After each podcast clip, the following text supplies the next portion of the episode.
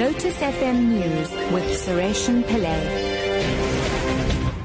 Seven o'clock. Good morning. Oscar Pistorius' legal team has filed their heads of argument in the Supreme Court of Appeal, challenging Judge Thokozile Masipa's decision to grant the state leave to appeal her culpable homicide conviction against the athlete.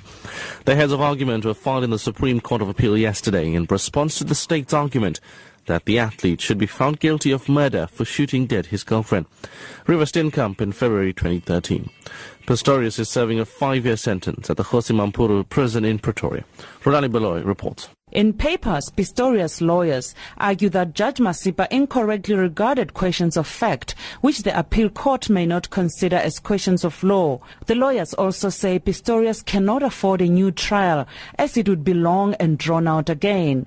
The papers detail that Pistorius' financial ability for a new trial was non-existent, and he further faced the risk of double jeopardy, as he would be charged with murder again on the same facts, a charge of which he was acquitted acquitted. The SCA is expected to hear the matter in November. South African Rugby Union President Oregan Hoskin says public talks around transformation in the sport in the run-up to the World Cup have been a wake-up call that more needs to be done. Hoskin says the union is taking public sentiments around transformation seriously. The issue of transformation is absolutely important to us as an organization, and we have taken cognizance of all the criticism good and bad, that's come at us at this time. And as an organization, I want to assure the nation that we are taking it very, very seriously. And it is our intention to actually treat this as the biggest wake up call for South African rugby. Parliament has ordered tax practitioners to consult with the Treasury and SARS to discuss a plethora of amendments to taxation legislation. Tax practitioners have expressed reservations about a number of amendments proposed by the Treasury. Finance Committee Chair Yunus Carrim says they find the proposals too technical and complex.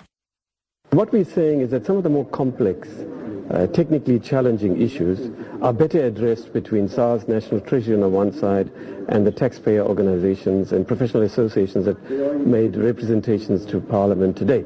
It's consistent with our view that uh, Parliament has to be more activistic.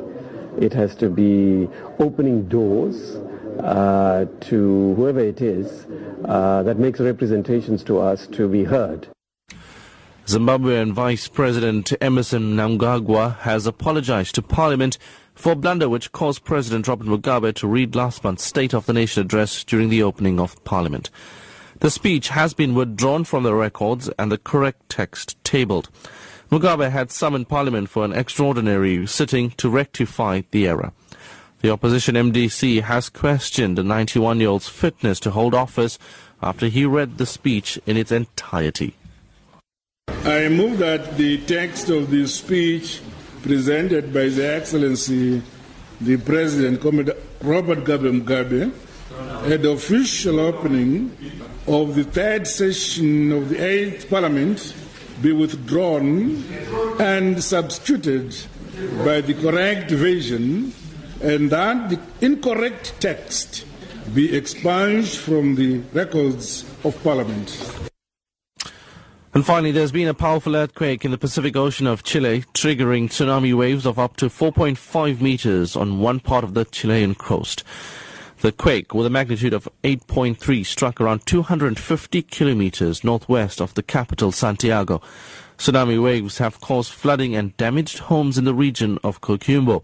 The head of the emergency services, Ricardo Toro, has urged people to leave the danger zones.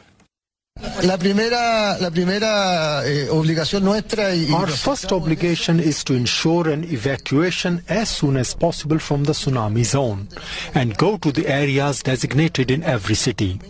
Please, everyone, keep calm and leave the zone and go to the safe areas as we have practiced in all the evacuation exercises. The Chilean President, Michelle Bachelet, has confirmed that three people are known to have died. She said she will travel to the affected areas today. The BBC's Wyre Davies reports.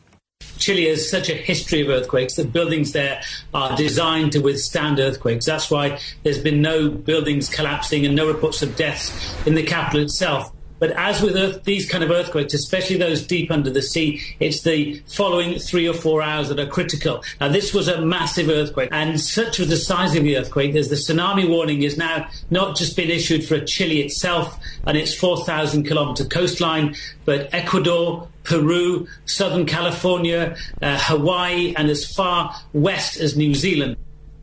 Top story at 7 o'clock. Oscar Pistorius' legal team has filed their heads of argument in the Supreme Court of Appeal, challenging Judge Thokozile Masipa's decision to grant the st- state leave to appeal her culpable homicide conviction against the athlete. I'm Suresh Pillay, back at half past seven.